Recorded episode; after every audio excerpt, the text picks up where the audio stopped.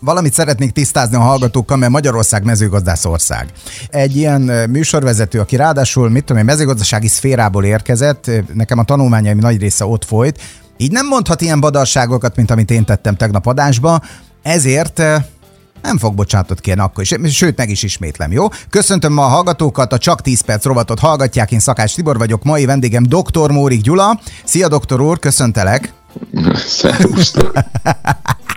Hát a tegnapi folyamán ugye hol hagytuk abba, úgyhogy azt mondtad, hogy nem kell annyira kényeztetni a növényeket, mert akkor a polifenol termelés a növényekben az nem lesz maximumra járatva. Mire én azt mondtam, lakótelepi gyerek, kimegyünk, belerugunk a konyhakert szélébe, nem kényeztetjük, sőt, megmutatjuk ki a főnök a háznál, és akkor frankó lesz a növények polifenol tartalma. Hát ugye ez természetesen vicc nyelven fogalmazva. A dolog komolyságát előrevetítve viszont a polifenolokra nagy szükség van az egészséges bérflórát illetően. Viszont több hallgató írja, hogy azért nem annyira leányálom ez a polifenolos téma, mert hogy nagyon nehezen lehet hozzájutni, nagyon nehezen lehet mondjuk, mit tudom én például mérni. Egy átlagember számára az, hogy kimegy a piacra és akkor megnézi, hogy hol milyen szépek a növények, de a szép az nem biztos, hogy jó is, mert ugye tegnap erről beszélgettünk. Szóval nehéz ez a témakör. Ráadásul az igaz, hogy ezeknek nem túl jó az íze. Sőt, igen, teljes mértékben így igaz. Ugye eleve ott vannak a gondok, hogy vannak növények, amelyek más anyagokat is termelnek. A növények igazából kis vegyi gyárak, tehát olyan aranyok kis tündibündi, édibédi dolognak tartjuk őket, egyébként pedig egy részük aljas gonosz, tehát ö, olyan vegyi fegyvereket gyárt, amely, amelyet tényleg szinte a bolygót ki lehetne érteni a növényeken. Hát jó, hát védekezik.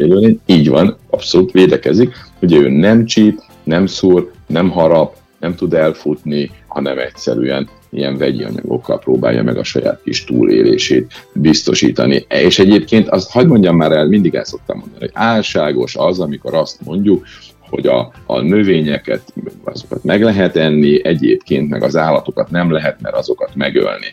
És azok, hogy szegények, hogy hogy félnek, és egyebek a növények Hú, ez, is félnek. Ez, ez borzalmasan necces téma, mert ilyenkor a növények tudom, félnek, a növények a hallgatókat félnek. is akkor is félnek a növények.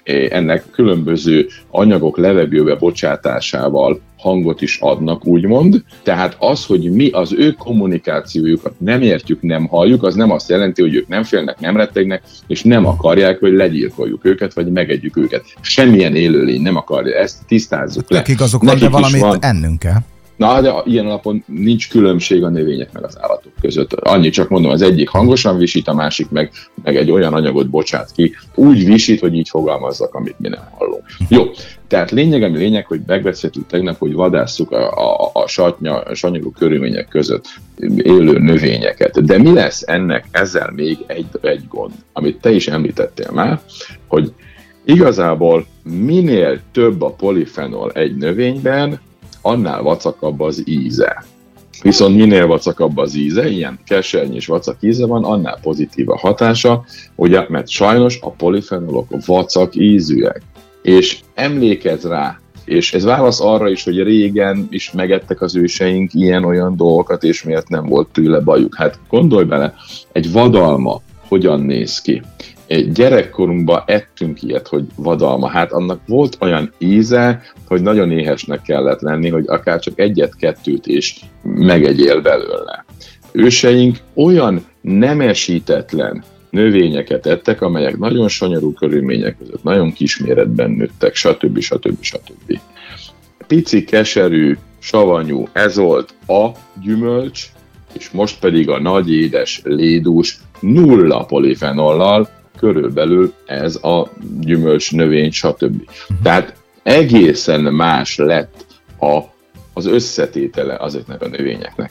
Nagyon érdekes, van egy a fitnessnek és a, az egészséges táplálkozásnak ilyen alapító atyának tartott Egyesült Államok felé ember, úgy hívnak, hogy eh, Jack LaLanne, és ő egy ilyen guru volt igazából, és neki volt egy elhíresült mondása.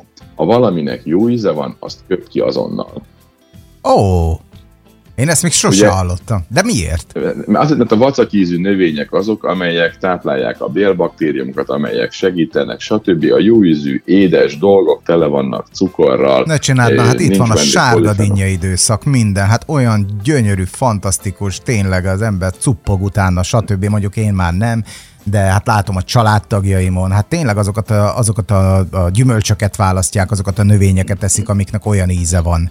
Tulajdonképpen hasonlítanám ezt a, igen, az, az élelmiszerpiachoz, e, ezekhez a tervezőmérnökökhöz. Hát ezek a növények is azért ezekre az ízlésekre lettek tervezve, fejlesztve, átalakítva. Ezek, ezek, így van nemesítve, hogy minél magasabb cukortartalom, attraktívabb megjelenés, méret és társai.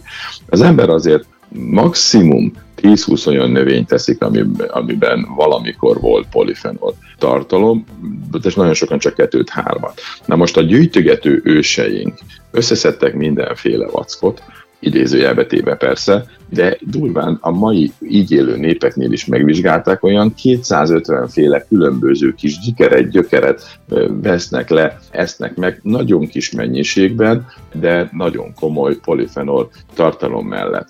Emlékezz rá, amikor mi kiszabadultunk, mi még az utolsó ilyen generáció voltunk szerintem, amikor egész nap portyáztunk és mentünk a játszótért ide, oda, amoda, találtunk ilyen bogyókat, megettük, vadalmát, uh-huh. megettük. Kaptunk Volt egy pap, papsajt nevű valami, emlékszel rá? E, a nevére igen, de én ebből nem ettem. Ez egy ilyen, hát látszik, hogy neked nem is volt egészséges a vérfeled, a papsajt, tehát igazából ez egy ilyen növény volt, aminek kibontottuk, és akkor Várja, egy ilyen picike-picike ilyen ilyen, hát még egy gombelemnél is kisebb kis kerek valamilyen volt, azt tettük, de volt olyan, hogy leültünk, és akkor egy egész ilyen papsajt bokrot, egy egész kis gyerekcsapat kezdett el legelni. Ez ilyen zöldes Tehát, növény. Igen, ez egy ilyen zöldes ilyen növény, és van mondom egy olyan termése, ami kis picike, még egy centinél is kisebb, és akkor azokból több hát virágot ettetek? Meg. Egy, ez nem papsajt májva, az a neve. Lehet, hogy papsajt májva, de akkor is te egy ilyen, nem is tudom milyen gyerek lehetél, nem ettél papsajtot, mert minden normális korombeli gyerek evett papsajtot, jó, jó. E, e, és akkor Viszont egy picit, meg, meg, picit meg akkor segítsek bele, mert ugye alapjában véve, amit most én itt látok leírva erről, ez valami fantasztikus. Te a formájában történő bevitele alkalmas a gyulladt nyálka hátja gyógyítására, hatékonyan kezeli a gyomor és a hólyaghurutot, Hasznosítható gyomor és bélfekély esetén megszüntethető a fogyasztásával az elhúzódó hörkurút, a heveny gége és mandulagyulladás, valamint a bronhitis, remek csillapító felhasználható a rekedtség kiküszöbölésére is. Ez tök jó! Na látod, és ösztönösen ettük a papsajtot gyerekkorunkban, teljesen korlátlan mennyiségben nőtt mindenhol, ez egy ilyen gyomnövényként növögetett. Hát nekem kell Játszottunk ilyen. valahol. Hát tudod, hogy mennyi? Azt mondja, úristen, vénagyulladás, ekcéma, viszél, rekedtség, gégegyulladás, mindenféle, és különben Na, látod, pedig... nincs vénagyulladásom, nincs vén, semmi, nem vagyok reket, zicsi vagy a papsajt miatt, van, amit... Jótékony hatása van a szemre, a papsajt májvából készült borogatás és lemosó, képes megszüntetni a túlzott könyvtermelést, az égő viszkető érzést okozó allergiás tüneteket, csökkenthetők a papsajt májvából készített tával vagy ebből való borogatással adott terület lemosásába. Kéz és lábfürdő készíthető belőle, ezek alkalmazhatók törések, kéz, lábdagadás kezelésére és Szakács doktor! Szakács én csak olvasom, olvasok, én csak olvasok, de, de, de ezek szerint ez egy tök jó dolog. Na, de most akkor ez egy teljesen véletlen történés. Tehát igazából én utoljára papsajtot egy hete ettem. Azért, mert voltunk egy ilyen nagy sétán, és ott hatalmas mennyiségben nőtt, és, és egyszerűen nem Milyen tudtam az kihagyni. Hát most már nem olyan fenkölt, mint, mint mondjuk 50 évvel ezelőtt volt, amikor ilyen kisgyerekként faltuk a, a papsajtot, de, de minden esetre ehető, és, és tényleg annak idején nagy mennyiségben vettük, most meg te igazoltad, hogy ez milyen jó volt. Tehát összegzésként a polifenolok elképesztően fontosak, de közel sem mindegy, hogy mivel viszed be őket, egyáltalán mivel tudod bevinni. És az egyik legjobb forrás, ha nem a legjobb forrás, a magas minőségű, nagy tisztaságú, szüretlen olíva olaj. Tehát hmm. hatására fergeteges, vagy inkább azt mondom, hogy csodálatos, vagy ha még fenköltebb jelzőt akarok azt mondani, elképesztő, hogy milyen hatása, hatása De azt mondom nekem, hogy olívaolajat iszol. Olívaolajat iszom. De akkor erről majd legközelebb beszélgessünk, hogy az oliva hogyan néz ki. Hát, jó, oké. Okay.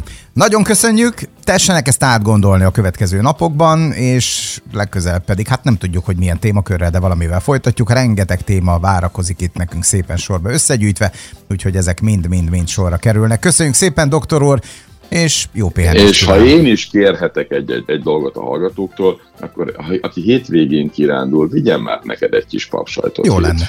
Oké. Okay. Köszi, szia, szia! Szívesen, szervusztok!